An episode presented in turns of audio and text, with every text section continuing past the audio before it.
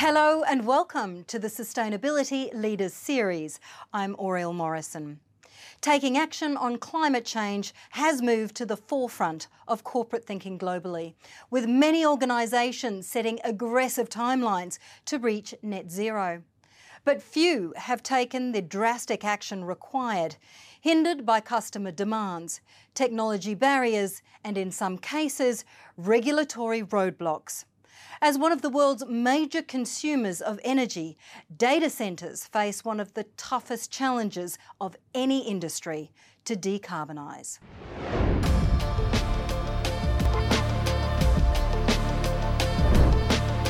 Data centres are responsible for around 2% of the world's carbon emissions. In context, that's about the same amount as the aviation industry. And as the world's digital transformation accelerates, the energy data centres require is only going to keep increasing. As we move forward, we're entering a society where we are creating more and more data every day, both at an individual level and within our businesses uh, and manufacturing and resources sectors. Today, almost all of the world's IP traffic routes through data centres. Everything from binging on Netflix to searching Google or making a Zoom call. So, how can data centres play their role in the green transition given the incredible challenges ahead of them? The industry is focused on adopting measures like more efficient cooling systems, renewable energies, and heat reuse, as well as moving small systems to big data centres or even hyperscale facilities. Today, there are 5 billion people and a staggering 29 billion devices connected to the internet. That's expected to rise to 50 billion devices by 2030, when the United Nations hopes every adult on Earth will have access to the internet. Well, to talk about how data centres are navigating this significant energy challenge, I'm joined now by some key executives from Equinix. Yi Mei Leong is the Managing Director of South Asia, Guy Danskin is the Managing Director of Australia, and Anna van Gennep is the Vice President of Operations Engineering. Welcome to you all. It's wonderful to see you all today. Now, Yi Mei, let me start off with you. We have, of course, been through a period of significant change. The pandemic has driven this massive surge in data usage right around the world. What's the impact been like on data centres? Uh, you know, we've clearly had uh, exponential growth for our uh, infrastructure and our services for this exacerbated demand on digital services and you know, I, I think this is just uh, set to continue to grow. You can see, therefore, why sustainability when it comes to data centres as a whole is, is so important. So, Anna, let, Arno, let me ask you, uh, you know, we know that sustainability more broadly for data centres does remain a work in progress. Why is that? Well, it's a journey. Um, we built our data centers for, for 15, 20 years to uh, to last. And uh, and technology 20 years ago was uh, was really different from, from what is available now. And um, and the the thing that we are now doing is that all the existing data centers um, try to operate them as efficient as possible. Um, and sometimes you need new technologies, but uh, but most of the times we can do uh, simply with using best practices um, to operate them as efficient as possible. And you can see amazing results, such as mm. in Singapore.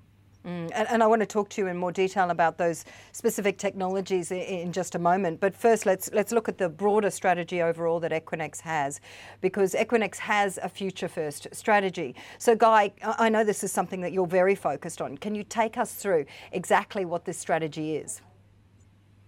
Yeah, so Oriel, for us, uh, Future First really refers not only to sustainability um, and ensuring that our data centers run on renewable energy, uh, which I think we'll talk to a little bit later. But uh, Future First is really how important sustainability is not only to ourselves at Equinix, um, but our customers and our partners around the world.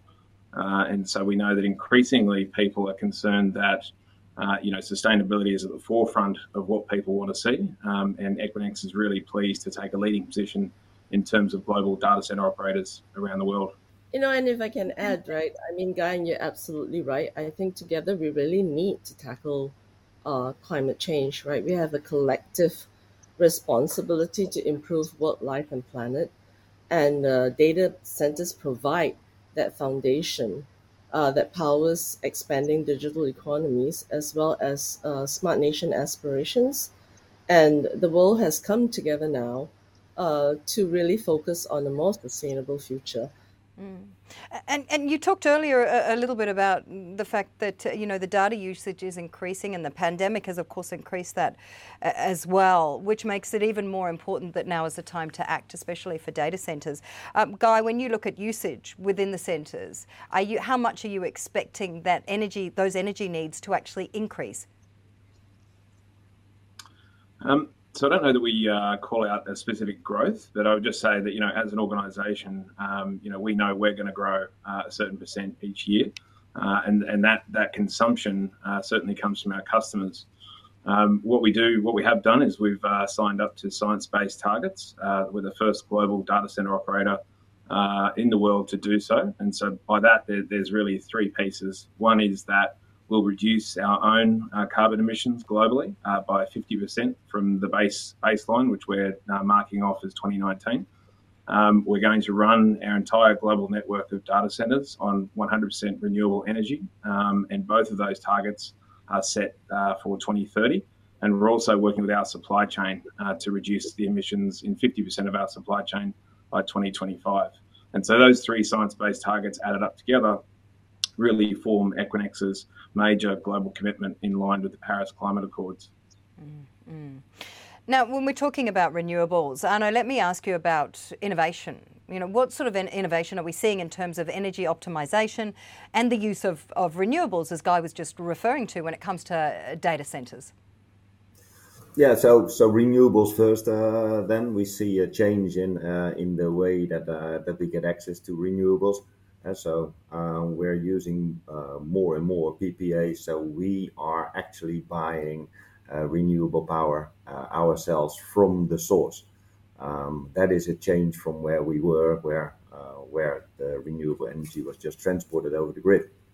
Um, the other part, and that's that's probably the more important part, um, is um, that data centers can be part of the solution for that uh, for that sustainable future and we've got massive amount of infrastructure um, serving surely the IT infrastructure.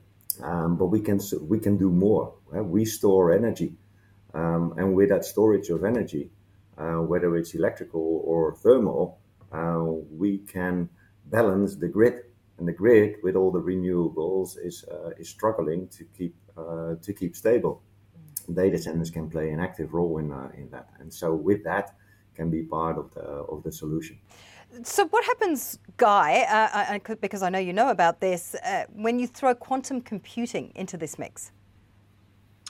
Well, you're being generous if uh, you think I know a lot about quantum computing, but um, yeah. So, so, so look, quantum it's it's uh, one of those things that's uh, talked about quite a lot at the moment, but you know, candidly, we're a long way off from it being at any level, any kind of industrial scale, and, and the reason for that simply is it's, it's extremely fragile in terms of the environment it needs to operate.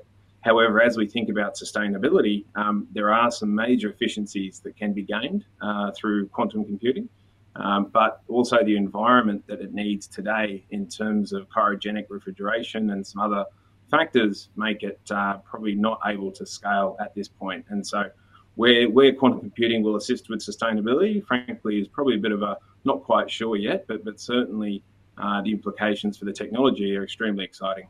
Mm. Now, we, we touched on this a little bit earlier on in our conversation, but it's not just about, you know, what Equinix is specifically doing within the company, but it's also about what Equinix is doing to help other organisations, clients, and so forth reduce their own carbon footprints. Uh, going forward.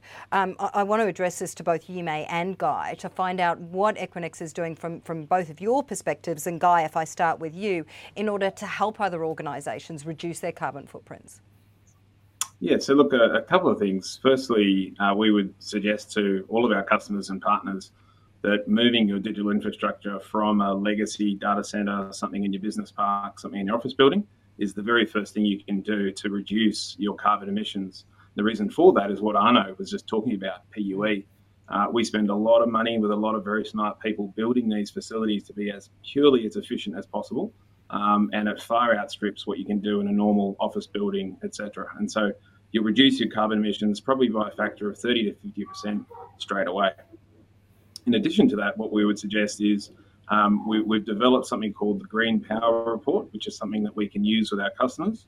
Um, and that's something that they can request from us to look at their consumption and look at their carbon emissions. And uh, the first thing to, as we know, to making change is to measuring impact. And so just that little bit of helping customers measure the impact of what they're doing is, is probably the first couple of steps we would recommend. Mm. Yimei, can you build on that from the Asian perspective?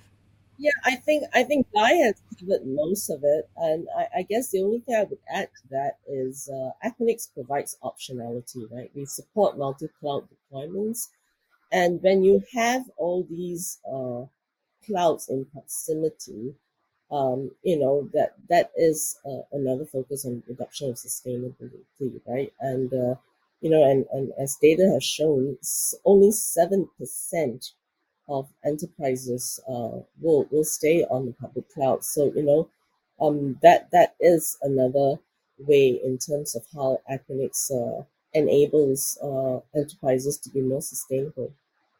Yimei, Arno and Guy, thank you so much for your time. And thank you all for joining us for this episode of the Sustainability Leaders series. I'm Oriel Morrison. Now for more in this special 12-part series, head to apacnetwork.com.